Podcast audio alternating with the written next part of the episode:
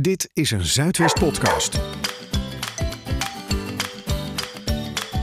Welkom bij de vijfde aflevering van Hondenbabbels. Het is februari 2024. Het thema van vandaag: hoe kies je de hond die bij je past? Daar gaan we het over hebben met Lianne van der Linden en Jamie de Vlieger. Zij zijn eigenaren van HTC Lianne en Anne van Egeraat eigenaar van Billy, ja. is er ook bij. Mijn naam is Maarten van der Boom. Vandaag in de podcast. De, het thema dus, hoe kies je de hond die bij je past? We hebben snuffel en leerweer. Um, wanneer mag je met je pup naar de puppyklas? En de honden, het hondenras van de week is de Border Collie. Fijn dat je luistert. We hebben ook een nieuw muziekje. Wat vind je ervan, Lianne? Ik vind het prachtig. Ja, hè? Ja. En je zit gewoon te genieten. Ja, dan kunnen we zo af en toe ook nog eens een keer een hond laten blaffen tussendoor.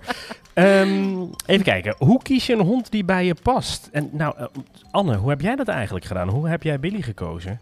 Ja, dat is niet van de een op de andere dag gegaan. Wij hebben echt online heel veel tests ingevuld en rondgevraagd bij mensen. We zijn bij meerdere um, fokkers met, van rassen op bezoek geweest. Echt om te kijken van wat vinden wij leuk en wat past bij ons en bij ons karakter.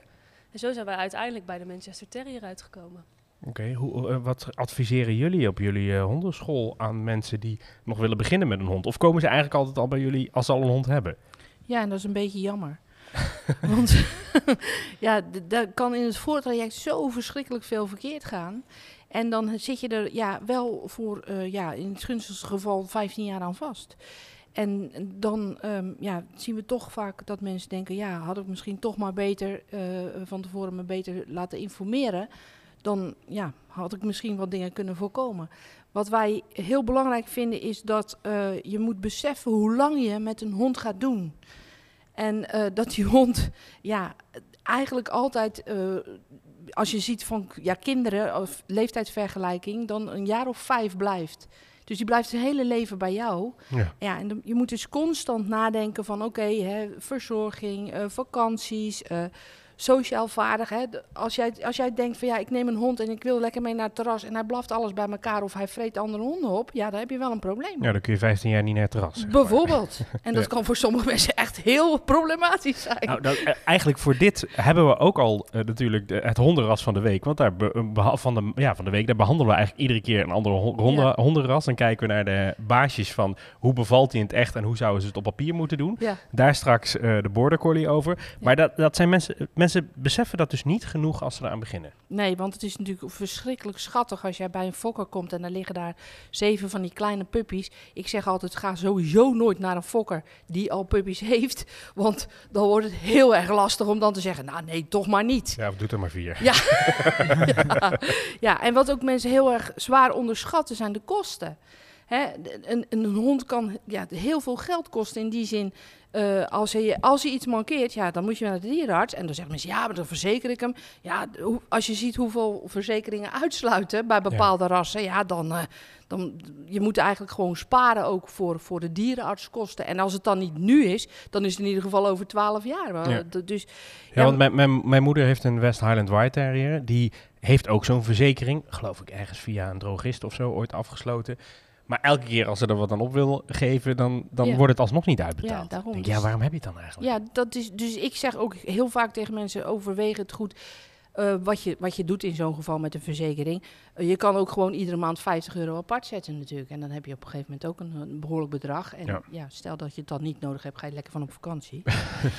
maar, eh, Ja, en- die 50 euro moet je ook kunnen missen. Heb jij enig idee? Ik weet dat dat wel eens gezegd is over kinderen. Een, een kind kost tot, zijn, tot, tot ze volwassen worden. Laten we even in het midden wanneer dat, dat precies is. Tussen de ton en de anderhalve ton. Is dat, Ja. Hoe is dat bij een hond? Ja, dat ligt natuurlijk geheel aan wat, wat voor standaard geef jij aan je hond. Kijk, bijvoorbeeld als je ziet bij ons, wij zijn denk ik per week al 150 euro alleen kwijt, alleen, alleen aan de trainingen die wij zelf volgen bij andere mensen. Ja. Nou, dan hebben ze nog geen, geen korrel gegeten. En eh, dan, dan zijn ze, nog- hebben ze nog geen riempje om en dan hebben ze nog geen mand. En, en ja, dus ik, ik denk, ja, misschien dat een hond zeker, nou, zeker wel 10, 20.000 euro kost gedurende. En het ligt natuurlijk ook wel een beetje aan de grootte van je hond. Ja, natuurlijk. Dus ja. op het moment dat jij een Rottweiler hebt, onze Rottweiler eet een kilo per dag. Pardon? Ja, een kilo. Serieus? Ja, Wow. Kilo Dus- die, die heeft echt best wel Dat- veel eten nodig. In een week eet hij twee billies op, denk ik. Billy die krijgt 120 gram per dag. ja. En dat is dus ook een beetje een overweging die je wil maken. Oké, als ik een grote hond neem, dan komen daar ook grote kosten bij. Ja, ja. Want als je een klein hondje hebt, ja, dan koop je een kleine mand. En dan kom je er misschien, eh, ja, eh, afhankelijk van welk merk je koopt, maar met 50 euro van een mand vanaf. Ja, met de grote hond moet je minimaal 120 euro denken. Ja. ja. Heb jij enig idee wat jij uitgegeven hebt aan Billy, Anne?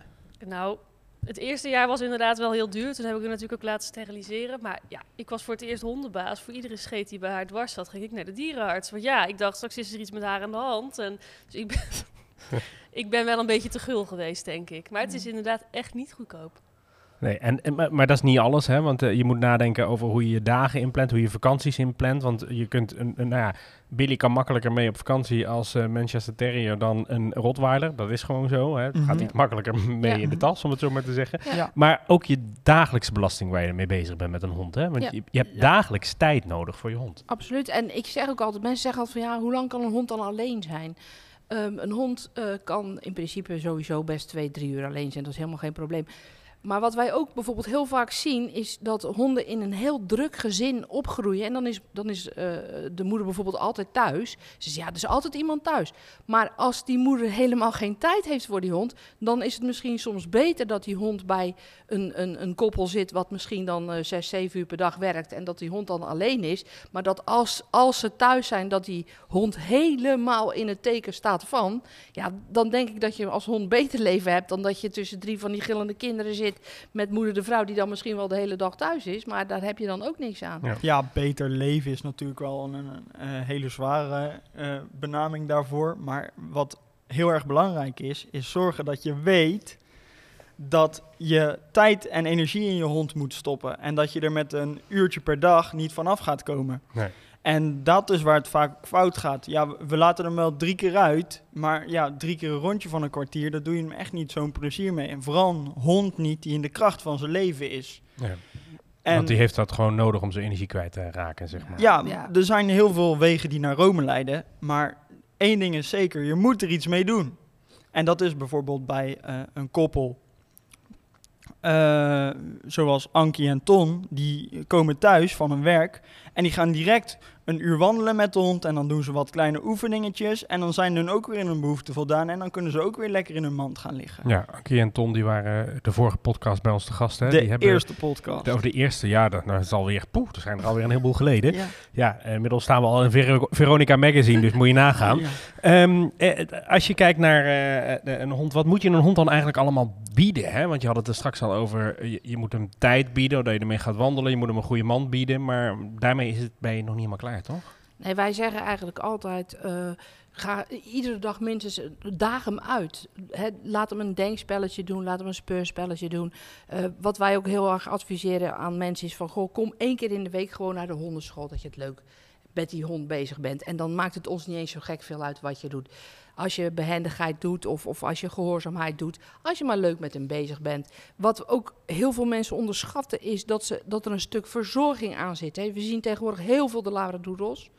Er zit ontzettend veel verzorging aan. Heb je daar geen zin in, dan moet je niet zo'n hond nemen. En wat is dan verzorging? Het borstelen en kammen? Borstelen, en, eh, kammen. eh, allemaal in de krul zetten en Ja, zo. nou ja, maar Ja. als je dat niet doet, ja, dan heeft dat dier daar ontzettend veel last van. Als een dier heel erg onder de klitten zit, dat gaat verstikken onder die vacht. Ja, dat, daar heeft dat dier last van. We kennen mensen die hebben een hond gekocht bij de fokker, een labradoodle, en die krijgen automatisch de waterblazer mee. De, om te zorgen dat die hond netjes onderhouden kan worden. En ehm, ja, dat is een heel belangrijk stuk dat je dat snapt, want het gebeurt ook maar redelijk vaak als we een eh, trimmer zouden uitnodigen, dat de labradoodle daar komt, ja, helemaal verveeld. Dan moet hij gewoon kaal. Ja, ja, ja, ja. Dat is ook zielig, toch? Ja, dat, is heel ook, zielig. Zeker in de Ja. winter. Ja. Ja. Ja, en wat wij ook altijd zeggen tegen mensen, kijk gewoon naar je gezinssamenstelling. Kijk, kleine kinderen vinden honden eigenlijk helemaal niet leuk. Ja, ze vinden zo'n pupje schattig, maar hij luistert niet en dan gaat dat pupje bijten, want dit pupje gaat in die broekspijpjes hangen. Dan vinden die kinderen er helemaal niks meer aan. Nee. En het is natuurlijk, ja, zo'n pupje ziet er schattig uit, ja, maar die zijn helemaal niet schattig. Want die bijten en die doen en die plassen en die poepen en die, die, die doen allemaal dingen die eigenlijk helemaal niet leuk zijn. En ook mensen zeggen heel vaak tegen mij van... ja, ik heb een hond en dat vind ik zo leuk, neem ik er een andere hond bij voor hem. Dan kiezen ze een totale verkeerde... De, hebben ze een totale verkeerde match.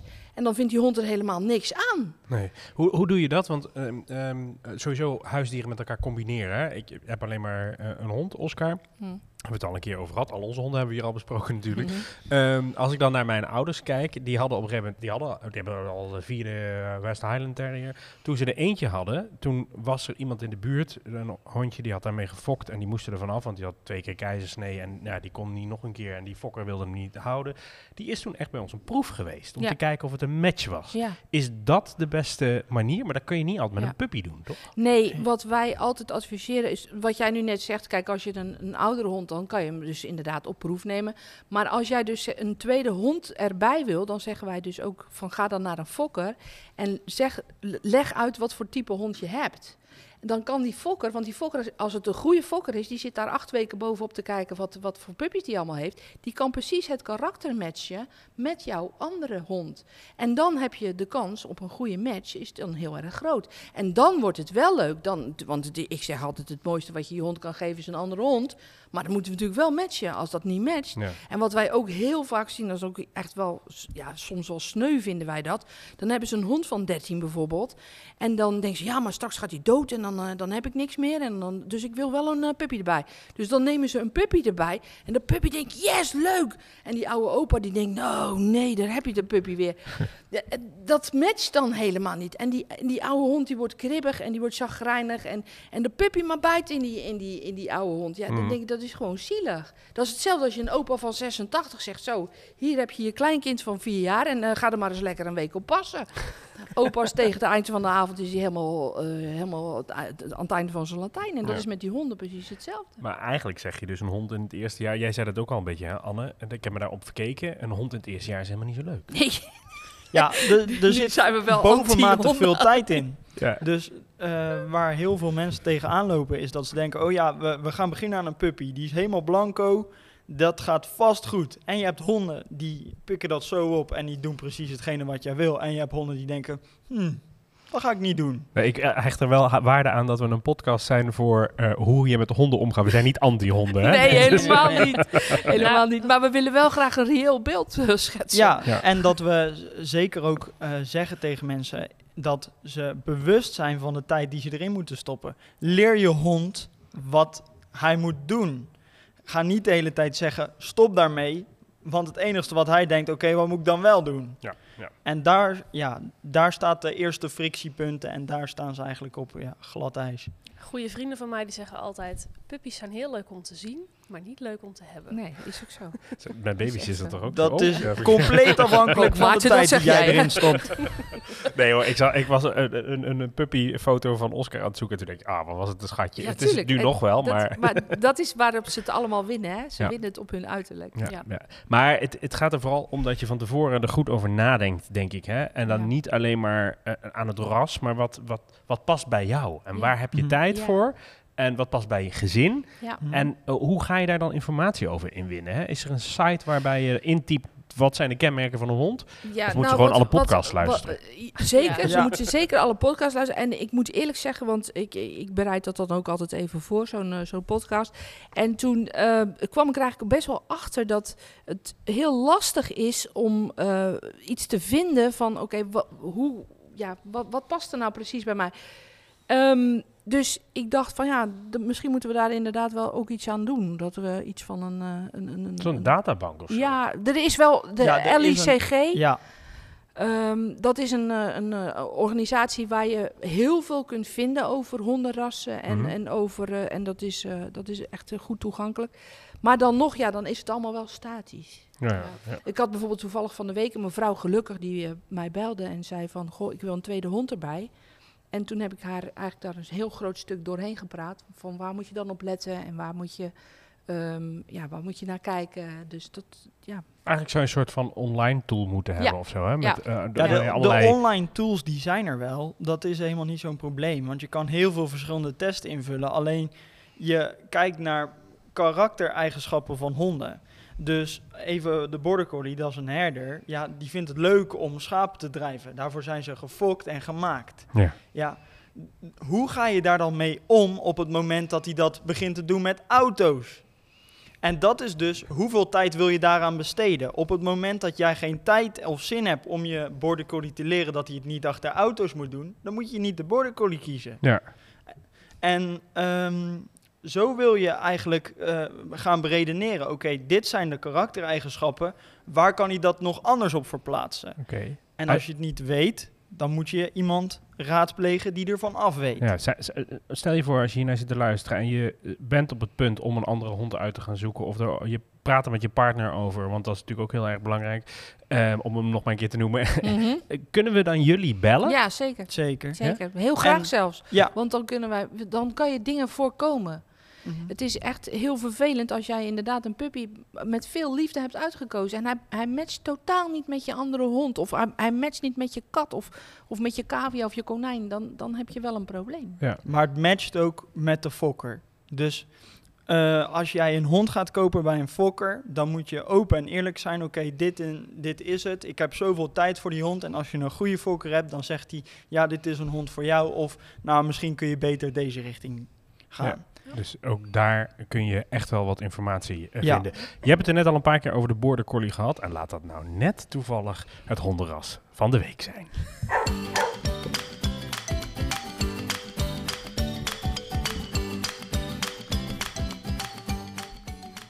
Ja, nou, Lisette, welkom. Ja, dankjewel. Jij hebt een border collie, hè? Ja, klopt. Kan je Ja. daar eens wat over vertellen?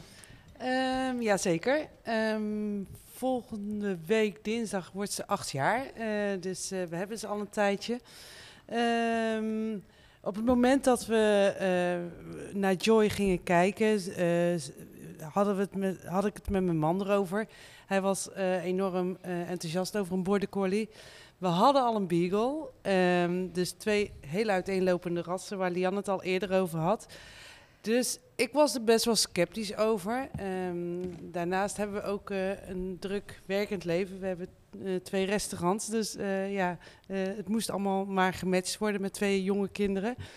Maar goed, ehm, de Beagle was al twee jaar oud. Uiteindelijk zijn we naar een fokker gegaan die in Oude Kerk aan de Amstel zat. Ze had een eerste nest en ehm, ze nam de job uitermate serieus. En er was een goede klik onderling eh, met ons. Eh, we hebben de situatie uitgelegd, eh, hoe onze gezinssituatie samengesteld was, ons leven. En eh, ze had vier pups. En eh, nou ja, eh, door karaktereigenschap eh, test gedaan te hebben, eh, ja, is gebleken dat eh, Joy bij ons passend was. Meenemend eh, dat we dus een beagle hadden en we mochten ze na acht weken ophalen, eh, was het wel zo dat ik aan had gegeven als het niet zou matchen, dat ja, de- wat we dan gingen doen. Maar dat matchte prima. En eh, ja, zo is eh, Joy bij ons gekomen. Nou, Jamie en Lianne, jullie hebben denk ik weer opgezocht wat de karaktereigenschappen van een border collie zijn. Zeker. Ehm, ja, Border Collie valt onder rasgroep 1 bij de herdershonden en de veedrijvers. De Border Collies staan natuurlijk heel erg bekend om hun eh, zeer intelligent eh, hoeden van schapen. En hebben enorm uithoudingsvermogen, kunnen heel lang doorgaan, en zijn heel erg gedreven in hun werk. Eh, en ze vinden het fantastisch om samen te werken met de eigenaar. Ehm, ze worden ongeveer tussen de 12 en 20 kilo. Dus eh, 12 kilo voor een teefje, 20 kilo voor een reutje. En de vacht is kort tot middellang met een dichte structuur. Dus eh, ja, het zijn echt werkhonden voor buiten. En ze kunnen ook lange tijden buiten achter elkaar zijn zonder dat ze het heel erg koud krijgen. Ehm, ja, ze zijn eigenlijk geschikt voor iedere sport met uitzondering van pakwerk. Toch wil ik daar een kanttekening bij maken. Eh, ik en mijn moeder hebben een trainer in Engeland en die had zijn hond op de bijtmouw gezet. Vond ik persoonlijk heel erg cool. Ehm, maar ja, ze zijn er niet echt voor gemaakt en het zijn echte veedrijvers. Het is iets wat eh, je eh, vaak terugziet bij ze en wat het meest onderschat wordt dat ze daarmee bezig zijn. Matcht dat een beetje met Joy? Ja, ja dat klopt. Ehm, waar ik het eerste jaar heel veel moeite mee had, eh, zelfs aan de riem, was ehm, eh, dat ze achter fietsers, achter brommers, achter auto's aan wilden gaan als we eh, langs een drukke straat liepen.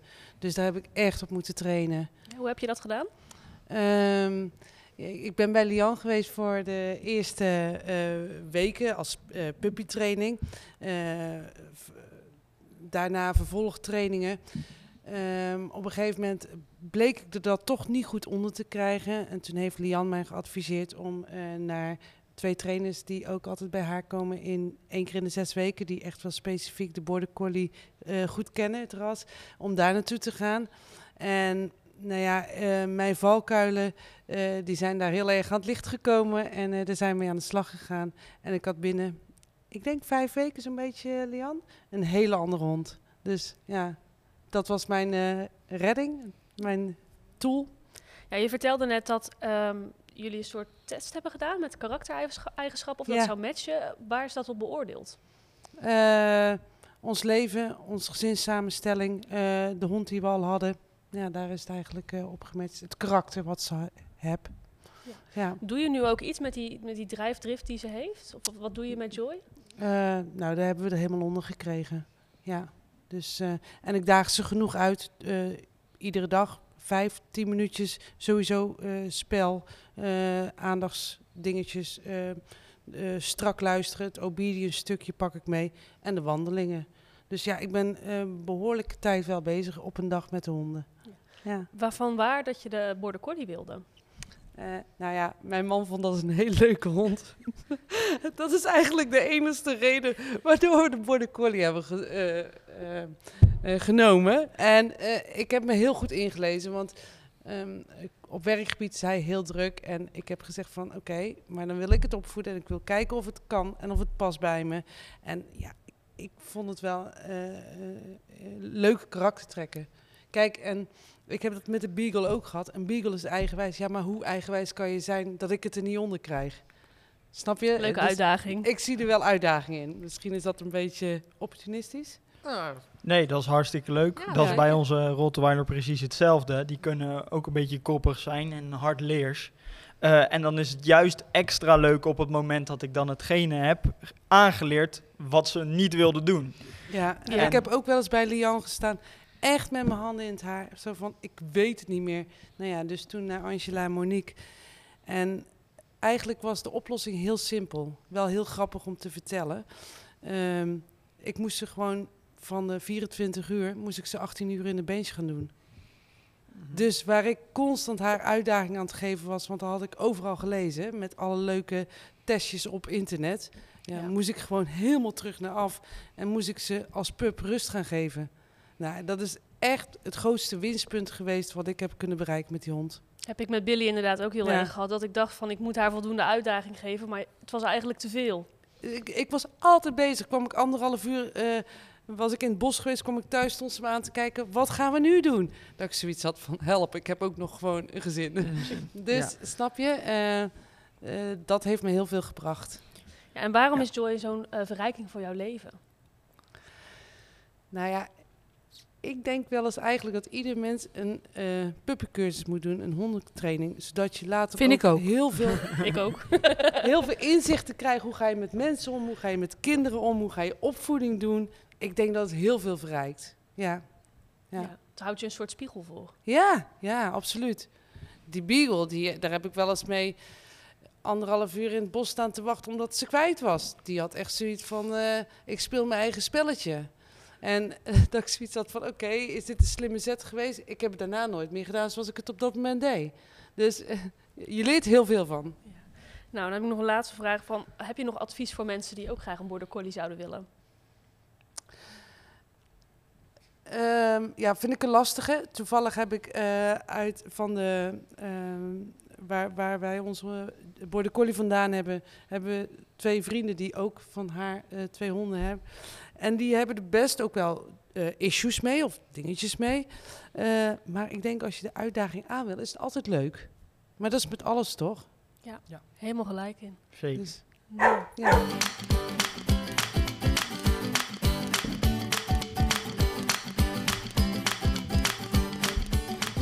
Ik moet je zeggen, ik ken de Border Collie vooral uh, van de schaapsboerderij. En we komen al jaren in Zuid-Limburg bij een schapenherder. En die heeft uh, heel veel van die honden rondlopen. Maar die heeft ook een paar duizend schapen. Dus dat scheelt natuurlijk ook. Uh, en daar dacht ik altijd, je moet er echt heel veel mee lopen en doen. Maar je moet een beest dus ook gewoon rust geven. Heel veel Heel rust. veel rust. Ja. En dat, maar ja, dat is een stukje, ehm, ja, hoe, hoe leg je dat uit? Op het moment dat jij een hond wil hebben die niet de hele tijd aanstaat, want dat is wat er gebeurt als je er constant mee bezig blijft, dan moet je hem rust gaan toedienen. En dat is natuurlijk heel erg moeilijk bij een hond, zeker zo actief als een border collie. Als je ehm, niks afkadert, als jij niks zegt van dat is jouw kamer, daar ga je nu heel even in rusten, dan blijven ze constant bezig. En dat is waarom eh, de bench, wa- waarom wij die gebruiken. Oké, ehm, we komen aan het einde alweer bij onze rubriek Snuffel en Leer. Ja. Anne? Ja, wanneer mag een pup naar de puppyklas? Bij ons mogen ze komen vanaf acht weken. En ehm, ik moet eerlijk zeggen, ik, ik doe natuurlijk al heel lang honden trainen. Ik train vanaf eh, eh, 2000 train ik, train ik honden. En toen was het echt nog dat mensen zeiden, ja, maar dan, heeft hij, dan is hij nog niet helemaal geënt. En hoe gaan we dat dan doen? En eh, dat is tegenwoordig wel gelukkiger, eh, gelukkig beter eh, geregeld nu. En, en er zijn ook dierenartsen die daar ook echt in meegaan. Het is nog wel hoor, dat er fokkers zijn en dierenartsen zeggen nee, vanaf 12 weken pas. Maar een pup leert ontzettend veel vanaf acht weken. En ehm, ik zeg altijd, eh, het is een van de belangrijkste periodes die je nooit meer over kan doen. Bij ons zijn ze dus eh, vanaf acht weken welkom en zijn ze dus nog niet allemaal volledig geënt. Dat is wel waarom wij altijd alle paspoorten controleren om te kijken of alle honden wel geënt zijn. Eh, of getiterd zijn. Dat is weer een ander verhaal, maar daar komen we in een andere podcast nog wel keer op terug. Ehm, dus het, het, is een hele belangrijke periode. En het is eh, wat Martin Gauws vroeger altijd tegen mij zei. die was natuurlijk nog veel eerder dan ik met honden aan het trainen. En die zei altijd van, ja, de, mensen vonden het echt eh, bijna een schande dat ik zei dat ze vanaf acht weken moesten komen. Het is ook zo ge- geweest bij hem dat ze de ramen ingegooid hebben, sommige fokkers, omdat Zo. hij dus inderdaad zei van dat ze vanaf acht weken eh, naar de puppyles moesten komen. Het is een blauwdruk voor het leven. Je doet, kan het nooit meer overdoen. Het is eigenlijk als je het vergelijkt met eh, kinderen. Het is de eerste vijf jaar, daar zeggen ze ook altijd bij kinderen dat het eh, de belangrijkste periode is. Nou, dat is bij puppies dus eigenlijk ook. En het is heel ehm, ehm, ja, raadzaam om dus ja, op, op acht weken te komen, omdat er, eh, ja, als je het simpel zegt, heel veel bruggetjes in hun hersenen aangelegd worden. En hoe meer bruggetjes een hond in zijn hoofd heeft, om het maar even zo te zeggen, hoe beter oplossend vermogen hij krijgt, hoe beter hij zelfverzekerd in het leven staat. En dat is als je puppies dus arm op laat groeien, dan zie je dus dat ze veel terughoudender worden en veel angstiger worden naar de buitenwereld toe. Maar dat zou bij ons mensen niet anders zijn. Ja, zelf ben ik met Billy ook met acht weken begonnen. Ja. En ehm, dat was echt de babyklas. En daarna hadden wij puppy, eh, de puppygroep. En je merkte echt het verschil met de pups die dan vanaf 12 weken instroomden. Eh, die merkten daar echt een heel groot verschil in, inderdaad. Die, die waren nog heel veel minder Ja. ver. Maar wij mensen onderschatten, wij denken natuurlijk in mensenjaren. En een, een puppy is eigenlijk het eerste jaar, dat is het meest cruciale jaar. Daarin, als je hem in mensenjaren zou afzetten, dan is hij ja, zeg maar tussen de 0 en de, de 14 jaar. In, in het eerste jaar gaat hij, doet hij dat. En dat is, het belang, de- ja, dat is bij ons mensen niet anders. Dat is de Ja. belangrijkste periode in je leven. Wat ook vaak gebeurt is op het moment dat eh, je pas met 12 weken start, de hond komt met 8 weken en je hebt hem 4 weken. In die 4 weken gebeuren altijd dingen die jij niet leuk vindt. Ja, je leert ze verkeerd gedrag Ja. aan eigenlijk. Hè? En dat weer dat is dus waar eh, heel veel mensen op dit moment tegenaan lopen, is het feit dat er dus dingen gebeuren waarvan ze niet weten hoe ze erop moeten reageren. En vanuit daar gaan we zelf dingen invullen. Dus we beginnen kaart tegen ze te schreeuwen. En we gaan eh, eh, ze weghalen en we trekken ze terug. Ik vind het wel grappig eh, wat we Lisette straks hoorden zeggen over dat ze nog eens een keer een beetje wanhopig bij jou bent, eh, is geweest, eh. Lianne. Ja. Wij hebben dat ook gedaan met Oscar. en dat helpt echt heel erg om Ja. eventjes weer opnieuw te resetten Ja. voor jezelf. Oh ja, dit moet ik doen. Dat pak ik aan. En ja, dan wordt het ineens Ja. weer een leuke hond. Dan word je vrienden van elkaar. heel erg belangrijk. Ja, dat Ja. denk ik ook, ja. Maar je volgt cursus ook niet eens alleen voor je hond, maar ook echt voor jezelf hoor. Nou, wij zeggen eigenlijk meer, wij, zeker de eerste paar weken is, Ja. is het voor de eigenaar heel belangrijk. Wij sturen ook, of ze zeggen vaak ook bijvoorbeeld als een pupje, ja, dat is ook wel eens een keer dat het pupje niet helemaal lekker is van een enting of zo. Dan zeggen we, kom alstublieft gewoon wel naar de puppyles, want wij vertellen jou wat je moet doen thuis. Mm. En wat wij ook heel vaak zien is dat mensen eh, bijvoorbeeld adviezen gaan aannemen van, van de buurvrouw die dan bijvoorbeeld al 30 jaar boxers heeft, maar helemaal geen verstand heeft van chihuahuas. En die boxers dan vervolgens iets eh, gedaan heeft waarvan ze zegt, nee, dat werkt hartstikke goed. Dus jij denkt bij je chihuahua, oh, ga ik ook doen. Ja. Ik zeg ook altijd, je gaat je kind toch naar school doen en je stuurt je kind toch niet naar de bakker om te leren lezen. Ja, Nee, maar, maar er zijn gelukkig puppycursussen. Die Ja. zijn er voor kinderen niet. Hè? Voor ouders, eh, hoe ze daarmee om moeten gaan. Heel andere podcast, denk ik.